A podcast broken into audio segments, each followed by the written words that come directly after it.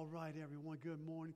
And uh, I want to mention, too, these beautiful poinsettias were given to us by um, Connie, Connie Vasquez, who had a friend who works in a, a, nursery. She said, anyone, if you want, if you want to take one home with you today, go ahead and please uh, do so. So these are for the taking, all right?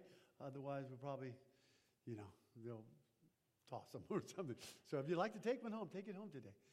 Amen. Um, we have some prayer requests. A lot of us are out sick. A lot of our, our, our church family is out sick today. And of course, we want to pray for Joaquina. Uh, it's recovering at English Oaks. All right, John, right, Patricia? Yeah. So, um, so let's go ahead and go to the Lord in prayer for all those that are sick among us. Father God, uh, there's many that are sick right now and, and recovering from sickness, and we just from our church, Lord, and we just pray your, your hand of healing upon them, Lord. Let your spirit minister uh, your healing. And uh, especially for Joaquina, Lord, as she's recovering right now in rehabilitation at uh, English Oaks. And um, uh, we just pray as well, Lord, her, with her therapy she'll be doing, that she is doing. And uh, you strengthen her and heal her. And uh, please give her a quick healing and Please bless her in this way, Father. We thank you, God. In Jesus' name we pray. Amen. Amen. All right, everyone. So, yeah, it's been a it's been a busy time, hasn't it? You know, in our uh, and especially in our country, uh, the travel time, the Christmas travel time. You probably saw in the news the uh, the air the airports around our country. You know, a lot of chaos going on. Cancel gee whiz, Southwest, what did they cancel? I mean, thousands of flights got canceled. On top of that, you had uh, luggage delays, you had departure, uh, uh, departure delays and luggage mix-ups and stuff like that. The airport can be a frustrating place to be sometimes, amen? And uh, there is a Christian author uh, by the name of Mike uh, Yaconelli that shares a story about a, a, a frustration he had one time at the San Francisco airport and what turned things totally around for him. Like he shared that story with you. Mike said this. He said, he says, I travel a lot. And I, I called my son on the phone. Uh, he says, I missed my connection back home. I was angry. I was upset. I called my son. I wanted him to encourage me. I said, Man, I'm stuck in the airport. It's been a horrible day. And I've been traveling too much. My son said, You know, Dad, if you didn't travel so much, you wouldn't have things like this happen to you. well, I didn't appreciate that, Mike says. I didn't appreciate that. I was ticked off. He said, Let me talk to your son, his little baby grandson, two years old. And he said, Oh, man. He says, I forgot. When you're two, you can't talk. And when you're 60, you can't hear. so that's not a very good combination. But his, son, his grandson came on the phone, and mumbled some words to him. He's mumbling some words. He says, I was hoping this was going to make me feel better. It's making me feel worse. Finally, he said, I had it. I heard this. I heard this. Uh, uh, I was hoping this was going to make me feel better. Uh, I heard the kids playing. Oh, here you go. I heard the phone drop on the floor. Now I hear the kids playing. Here I am, stuck in the airport, miserable, feeling miserable. I'm furious. Now what? Oh, I'm furious when all of a sudden I hear crystal clear over the phone, I love you, Grandpa. You know what? All my anxiety, everything went out the window. Amen? Totally turned his life around, totally turned his frame of mind around. And he goes on to say this. Remember, he's a, he's a Christian writer. He says, There are people who are so busy and they're at their wits' end if they'd only stop for a minute, they could hear the God of the universe say, whisper to them, I love you. Amen? That is a message God wants the world to hear. That is, the, that is why the reason God sent his son to the world. God loves the world. He sent his son to save those in the world who would put their faith in him. Amen. That is, that is the message. That is the message. You know, we, we last week We talked, we, we had our Christmas celebration. We looked at the book of Luke. We saw the birth of our Lord Jesus Christ in Luke. Now, Luke, uh, who wrote the book of Luke, was a, a, physician and an historian. Luke also wrote the book of Acts. And in the, in the book of Luke, he writes in chapters 1 and 2 about the birth of Jesus.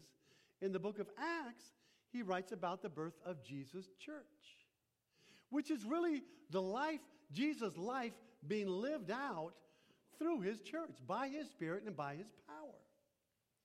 We're going to uh, begin a series this morning in the book of Luke, ah, sorry, book of Acts. We're going to begin a series in the book of Acts. As a matter of fact, if you want to, you can prepare. We're going to read in just a moment from Acts chapter 1. But Acts is a history of the birth and the growth of the Christian church. We're going to see how the Christian church began. We're going to see how it was organized.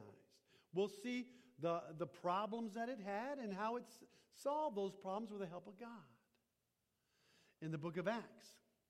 And the history of the Christian church begin, has its beginning in the book of Acts, and we are a continuation of that history. The story of Christ Church on earth began 2,000 years ago. What we're going to learn from this history or history of the early church isn't just history. We're going to be learning life lessons for our church, lessons of the empowerment of the church lessons of the purpose of the church. So if you're ready, we'll begin. So we're going to turn to Acts chapter 1, and I'll be reading from verses 1 to 11. So if you're able and willing, if you can stand with me for the reading of God's word, we'll read and look at God's word together. And it says this In my former book, Theophilus, I wrote about all that Jesus began to do and teach until the day he was taken up to heaven. After giving instructions through the Holy Spirit to the apostles he had chosen. After his suffering, he showed himself to these men and gave many convincing proofs that he was alive. He appeared to them over a period of 40 days and spoke about the kingdom of God. On one occasion, he was eating with them, and he gave them this command Do not leave Jerusalem, but wait for the gift of my Father promised, which you have heard me speak about. For John baptized you with water, but in a few days you will be baptized with the Holy Spirit. So when, so when they met together, they asked him, Lord, are you at this time going to restore the kingdom of Israel? He said to them, It is not for you to know the times or dates the Father has set by his own authority, but you will receive power when the Holy Spirit comes on you, and you will be my witnesses in Jerusalem and in Judea, in Samaria, and to the ends of the earth. After he said this, he was taken up before their very eyes, and a cloud hid him from their sight.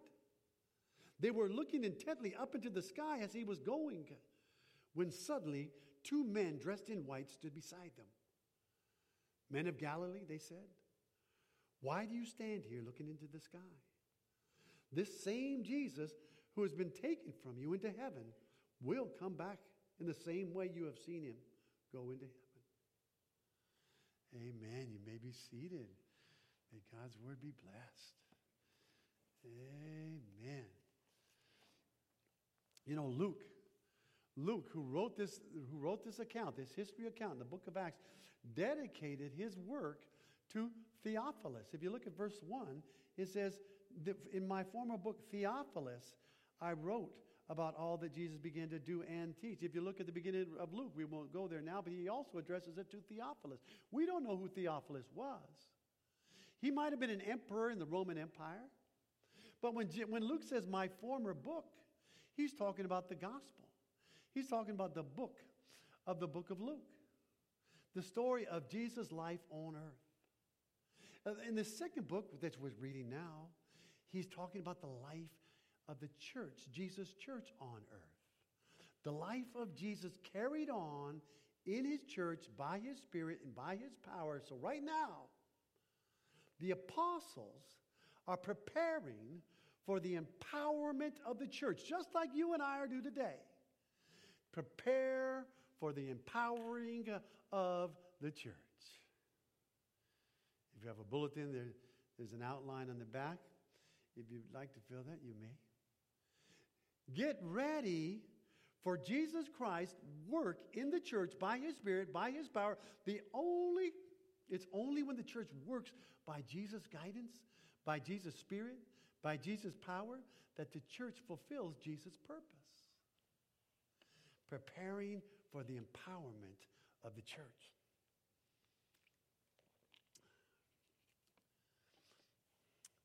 The empowerment. What, is it, what does it mean for the church to be empowered? How is, how is the church to be enabled to do its work? Well, first, this the church is enabled to do its work by the empowering of the Holy Spirit. The empowering of the Holy Spirit. Verse 1. Verse 1 and 2, we've already said Luke is addressing to, to Theophilus, and he said he wrote about Jesus, his, eh, how he began to teach and what he began to do. And then verse 2, it says, until the day he was taken up to heaven after giving instructions through the Holy Spirit to the apostles that he has chosen. Notice, the instructions Jesus gave were instructions through the Holy Spirit. See, the Holy Spirit was the source and power of Jesus' earthly ministry. Before Jesus was crucified, died, and rose again, he told his disciples of the Holy Spirit. He told them that he was going to send them the Holy Spirit. Luke, uh, John chapter 16 and verse 7. Jesus says this. He says, But I tell you the truth, it's for your good that I go away. Unless I go away, the counselor, he's talking about the Holy Spirit, will not come to you. But if I go, I will send him to you. So the church is empowered by the Holy Spirit. Empowered by the Holy Spirit. But how are we to be empowered? How are we to be empowered? Jesus tells us the Holy Spirit is to, to empower us. Uh, is that what's happening with the church today? What, is, is, the Holy, is the church being empowered by the Spirit today? One Christian writer says it this way. He says this He says, In many Christian circles, the Holy Spirit is either neglected, forgotten, or misunderstood. It is absolutely necessary that we, de- that, to carry on the work of the church, that we depend on the Holy Spirit to do the work of Jesus Christ. Being empowered by the Spirit. Jesus is in his church.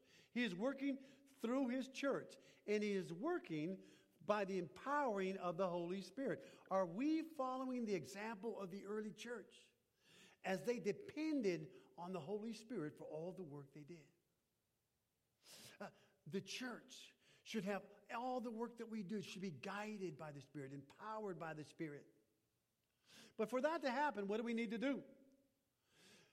To be empowered by the Spirit, we need to wait. We need to wait on the Spirit. Wait on, waiting on the Spirit. Jesus has risen from the dead. He's made appearances to the disciples. And now we're back in Acts 1 4. Jesus, in, in, several occasions, for 40 days, he appeared to the disciples. And on one occasion, verse 4, it says this while he was eating with them, he gave them this command Do not leave Jerusalem, but wait. Wait for the gift my Father promised, which you've heard me speak about. What is that gift that Jesus promised? In verse 5, it's the Holy Spirit. Wait for the Holy Spirit to be empowered. Don't leave Jerusalem until the Holy Spirit comes upon you. The Christian church the, church, Christian church began in the city of Jerusalem, the capital of the Jews. Let's not forget, Jesus was a Jew. All his original disciples were Jews. Jesus was, was the Messiah the Jews had been waiting for for hundreds of years. And now that Jesus had come and he died and he'd risen again. For the church to begin the way God intended it to begin, they had to wait again. They had to wait for the Holy Spirit. Waiting on God. Waiting on God can be a difficult thing to do. You know, a lot of times we want to run ahead of God, don't we? We got our own plans. You know, why is it hard? Why is it so difficult to wait? One writer says it this way In our I want it now society, waiting is hard. You know, what is waiting? It requires patience, doesn't it? What does it require? It requires us to have patience. You know, God, but here's the thing God does His work in His time. Amen? He does His work in His time. A lot of times when God wants to do a work in our lives, He requires us first to wait. I'm probably the poster boy for waiting when it comes to marriage. oh my gosh, I've always wanted to get married, but God wanted me to wait. 62 years old. That must be some kind of record, huh? My first, first time ever getting married. But you know what? God had his purpose, and I'll tell you what, my wife was worth the wait. Amen. Let's give her a hand. Praise Lord. We just had our third anniversary last uh, November. Praise the Lord. But you know, waiting, waiting, waiting. King David, David talked about waiting. You know, David wrote most of the Psalms. In uh, Psalm 37, uh, verse 7, David said this Be still before the Lord and wait patiently for him. How are we to wait? We're to wait patiently. Who are we to wait for? We're to wait for the Lord. Look what else he says. Same chapter, Psalm 37, verse 34. He says, Wait for the Lord and keep his way. He will exalt you to possess the land. What's that telling us? It's telling us God blesses. It's telling us God blesses those who wait on him and walk in his way. Okay? Uh, the blessings of God come to those who wait. And, but the thing is, when we run ahead of God, it's when we run ahead of God is when we lose. 1 Samuel chapter 13, Saul. Saul was the first king of Israel. Saul was the first, he became king when he was 30 years old. And he was having this great battle against the Philistines. Uh, the Philistines, they were, they were all assembled against the, the, the army of Israel. And at this point, at this point, Israel was outgunned, out charioted, and, uh, and outmanned. And the, and the army was scared. They became, the Bible says they were quaking. They were so afraid, they were shaking and quaking. And uh, here's the thing God gave Saul a command, and he told Saul, Wait, wait. Through the, through the mouth of the prophet Samuel, God told Saul, the king, Wait seven days. And on the seventh day, Samuel is going to come and make a sacrifice to me to, for, for my favor and blessing upon this battle. So it had been seven days. And uh, it, it was the seventh day. And so far, no Samuel. No Samuel. So all of a sudden, his army started to scatter. Saul's thinking, I got to do something. You know, I got to do something before they all desert me. So what does he do? He takes it in his own hands. He, he moves ahead of God instead of waiting. And, and he says, I'm going to do the sacrifice myself. I'm just going to do it. And right after he does the sacrifice, who do you think he sees coming? That's right, Samuel. Here comes Samuel. Samuel arrives. Saul goes out to greet him. And Samuel knows what happened. And Samuel said, What have you done? Here's Saul. Make an excuse. You know, he, he, explained, he told him what he did, and he disobeyed God, but he's trying to rationalize. Well, this is what happened. I mean, you know, there, I mean, there's so many of them, and uh, my army was leaving me, and, and this, and this, and this. And Samuel told him this, verse 13. First Samuel, verse, chapter 13, verse 13. He said, Saul, he said, you have acted foolishly. He told him he had acted foolishly. What would have happened? What would have happened if, if Saul had waited? Let's take a look. Verse 13. If he had waited, here's, here's Samuel speaking. You had not, you have not kept the command that the Lord gave you. If you had, he would have established your kingdom over Israel for all time. But he didn't. But he didn't. So, what was going to happen? Verse 14. But now your kingdom will not endure. Not only would he lose his kingship, but ultimately he would lose his life. All because he did not wait. We need to learn to wait on God, to wait on God's timing, to wait on God's uh, empowering, to wait on God's Spirit. The empowering of the church is the empowering that comes from the Holy Spirit as we wait on Him. Not only are we to wait to be empowered by the Spirit, but we are to be baptized in the Spirit. Baptized, verse 5. We are to be baptized in the Holy Spirit. Going back to Acts chapter 1. It says in verse 5, Jesus speaking, he said, For John baptized you with water, but in a few days you will be baptized with the Holy Spirit.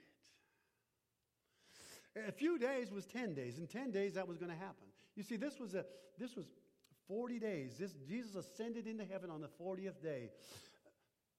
The day that the Holy Spirit fell upon the church was the day of Pentecost. Pentecost was an annual Jewish festival that took place every year, 50 days after the Passover. So, 50 days after the Passover, the Passover, which is the day Jesus was crucified, the Holy Spirit fell upon the church, and the church was baptized by the Holy Spirit. We'll see that in weeks to come. But what does it mean to be baptized by the Holy Spirit? What does that mean? You know, every true Christian believer is baptized by the Holy Spirit. To be baptized by the Holy Spirit means you've let Jesus Christ into your heart. You've received His Spirit. You've been submerged. That's what the word baptized means. You're submerged into His spiritual body. Listen to this. First, 1 Corinthians chapter 12, verse 13. Apostle Paul says this about the baptism of the Spirit. For we were all baptized by one Spirit into one body whether Jew or Greek, slave or free, and we were all given the one Spirit to drink. You see, the baptism of the Spirit is when you let the Spirit in. You become part of the body of Christ. You receive Jesus Christ and His Spirit in your life. So the disciples were preparing. The disciples were preparing for the empowerment of the church. They were empowered, they were empowered by the Holy Spirit as they waited upon the Spirit, as they were baptized by the Holy Spirit. And secondly, not only were they empowered by the Holy Spirit, but they were empowering. That was an empowering to be Christ's witness. Verse 8. To be the witness of Jesus Christ. This is really the theme verse, really, in the whole book of Acts. This is your theme verse right here. Verse 8. Jesus says, But you will receive power when the Holy Spirit comes on you, and you will be my witnesses in Jerusalem, in Judea, in Samaria, and to the ends of the earth. You will be my Jesus is saying this. One of the primary purposes of the Spirit's power in your life is to be my witness. Who are we a witness of? We're a witness of Jesus Christ. How are we to be a witness to him? We're to strive to be like more like Jesus. How are we to do that? We do it through his spirit living within us through obedience to his word and surrendering to his will. So to be a witness, first and foremost, is to live a life of obedience to the Lord. A witness with your life, and then witness with eyes to reach the lost eyes to reach the lost. You know, when Jesus was taken up into heaven, it says in verse 9, when he was taken up into heaven, that the, he, it was before their very eyes. The disciples saw him rise before their very eyes. Let's take a look, verse 9. After he said this, he was taken up before their very eyes, and a cloud hid them from their sight. So here they are. Here they are. Their eyes are fixated on what they're seeing. They are just mesmerized. This is such a wondrous thing. Looking at Jesus rise in the heaven. In verse 10, verse 10 says this As they were looking, they were intently looking up into the sky as he was going. And then suddenly, two men dressed in white stood beside them. Who were these? These were angels of God. These were angels of God. And what was the message they had to them? The message for the disciples is you got to redirect your eyes. You got to redirect your eyes. Let's take a look, verse 11. It says, Men of Galilee, angels speaking, why, did you, why do you stand here looking into the sky? This same Jesus who's been taken up from heaven to you into heaven will come back in the same way if you, as you have seen him going into heaven. Yes, yes, there will be a second coming of Christ. Jesus will come back with the clouds and he will come back in judgment. But for now, for now, instead of looking up, gazing in the sky, you've got work to do. You've got to set your eyes upon the lost. You need to be a witness for Jesus Christ with your eyes upon the lost. Who are the lost? The lost are those that do not have a relationship with God through faith in Jesus Christ. The lost are those who are uh, in danger of internally perishing if they do not find the way. Jesus Christ is the way. Amen? I am the way, the truth, and the life. No one comes to the Father but by me, John 14, 6. We've got to have eyes on the lost, to be a witness of Jesus Christ with our eyes upon the lost. Go out, Jesus said. Start in, in Jerusalem, where you're at. Go past Judea, through Samaria, to the ends of the earth, expanding, uh, expanding. This is a command for all disciples, including you and me. Get out into the world around you and be a witness for Jesus Christ. Circulate. Circulate in the world around you as his witness, you know, during World War II. Uh, Winston Churchill, you know, Hitler was bombing the, uh, England, Britain, and uh, uh, there, there, was a, there was a very dark time in that war. And Britain faced a critical shortage of silver. They told what Winston Churchill was told about this, and he asked, Is there any silver anywhere that we can get, any remote place you can think of? And the answer was yes. There's silver in the churches, in the cathedrals, in the abbeys. There, they have these beautiful sterling silver uh, statues of the saints. And then Winston Churchill said this famous line. He said, Well, it's time to put the saints into circulation. Amen. Amen. You and I are those saints. We got to get in circulation. Amen. Be a witness in the world for Jesus Christ. That's what we're empowered to do. We're empowered by the Holy Spirit to be his witness with our eyes to reach the lost. Not only with our eyes to reach the lost, but with a heart to grow his kingdom. Verse 6. So when they met together, they asked him, Lord, are you at this time going to restore the kingdom of Israel? See, the disciples didn't yet fully understand. They were still looking for an earthly kingdom. They didn't understand what Jesus told Pilate when Pilate asked him, Are you the king of the Jews? Do you remember what Jesus replied?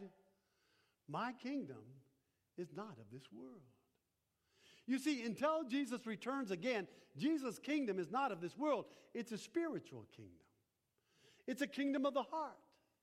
And you enter into this kingdom by calling on him as Lord.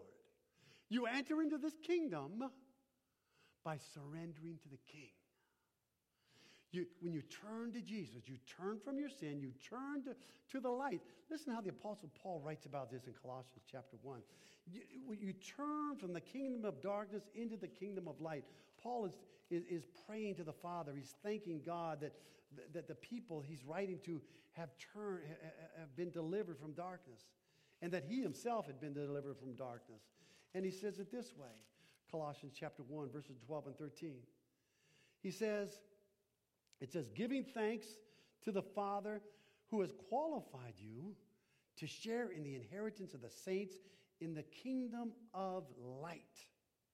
For he has rescued us from the dominion of darkness and brought us into the kingdom of the Son he loves. You see, that's the message, isn't it? God's love. God so loved the world that he gave his only begotten Son. He gave his only begotten Son to be tortured, to be beaten, to be killed, to pay the penalty of the sins of the world. He was the only acceptable sacrifice to God to pay for all of our sins. And he did it for us. That's the message. That's the message. And after Jesus suffered, and after he rose again, Acts chapter 1, verse 3, he, he made several appearances. And it says this. It says, what he says, after his suffering, I'm in verse 3 now. After his suffering, he showed himself to these men. He gave many convincing proofs that he was alive. And what did he teach them about? He spoke to them about kingdom of God. The kingdom of God. We're to have, we're, we're empowered to be Christ's witness with a heart to grow God's kingdom. We're not to convert people. That's not our job. That's the Holy Spirit's job. The Holy Spirit convicts the world of sin, righteousness, and judgment, John 16. Our job is just to be a witness. Be a witness of the love you as experienced, you have experienced from the Father through faith in Jesus Christ. Be a witness that God's forgiveness is available, God's salvation is available, God's kingdom is available. If you believe in the Lord Jesus. If you believe in the Lord Jesus, we're empowered to be Christ's witnesses, empowered to have eyes upon the lost, a heart to build his kingdom. So, right now, we're to prepare. Prepare for the empowering of the church. The empowering of the church is first the empowering of the Holy Spirit. It's the Holy Spirit who guides our life under the direction of Jesus Christ. It's the empowering by the Spirit as we wait on Him. Don't be like Saul. Don't be like King Saul. Don't run out ahead. Wait on His timing. As we're baptized by Him, you know, when we wait on God, we walk in God's power. And when we're baptized by the Spirit, we receive Jesus' Spirit. We become a member of the body. Here's the thing there is a mystery in the Trinity, the one true God. There is a Father, Bible, you know, Jesus gave the command that we are to baptize in the name of the Father, Son, and Holy Spirit. When we baptize with water, as Christ commanded us to do, that is just a symbol of the Spirit. And, and, and the mystery is this there is a unity in the Trinity of the persons of the Trinity. So where the Spirit, Holy Spirit is, there is Jesus Christ and the Father as well. So when we're, we're, we're, we're baptized by the Holy Spirit, the water baptism is a command. Yes, it is a command of Jesus. If you're my follower, I want you to make a public prof- profession of faith through water baptism. But that's just a symbol of the baptism of the Holy Spirit. So then, we're baptized by the Spirit, and we were empowered to be Christ's witness. We're not to be focused on physical wonders. You know, so many people today looking up in the stars trying to find UFOs. Huh? God says, no, no, no. Get your eyes down here. You know, we, you are to be my witnesses on this earth for people whose eternal destiny is at stake. Get, we got to get out in circulation, huh? Put the silver out, and put the saints out in circulation. Get out among the lost. Grow his, have a heart to grow the kingdom. The kingdom message is a message of God's love. His message is that to find his forgiveness, to enter his kingdom, you've got to submit to the king, the one who suffered for you, the one who died for you and rose again. Receive his spirit, and you will enter in. Will you receive that message? Will you carry that message? Will we as a church, as an empowered church of Christ, carry the message of Jesus Christ through his Spirit? Let's pray. Father God, we thank you. We thank you, Lord, for, you, for the Holy Spirit that you sent to us. Thank you, Jesus, that you, you promised that you would send the Spirit when you rose again, and you have. Thank you, Jesus, that you are here amongst us and with us through your Spirit. We pray your empowerment uh, for us as a church as we, as we seek to reach the lost, have our eyes upon the lost. Give us, Lord, your guidance. Give us your, your, your, your power. Help us to be all that you want us to be for your glory and in your name. Amen and amen. Amen, everyone. So this morning, we're going to sing a, a familiar hymn in just a second. And you know, if God has been speaking to you, if the Spirit's been speaking to you, uh, we invite you. You know, I'm going to I'm going to be coming forward as we sing.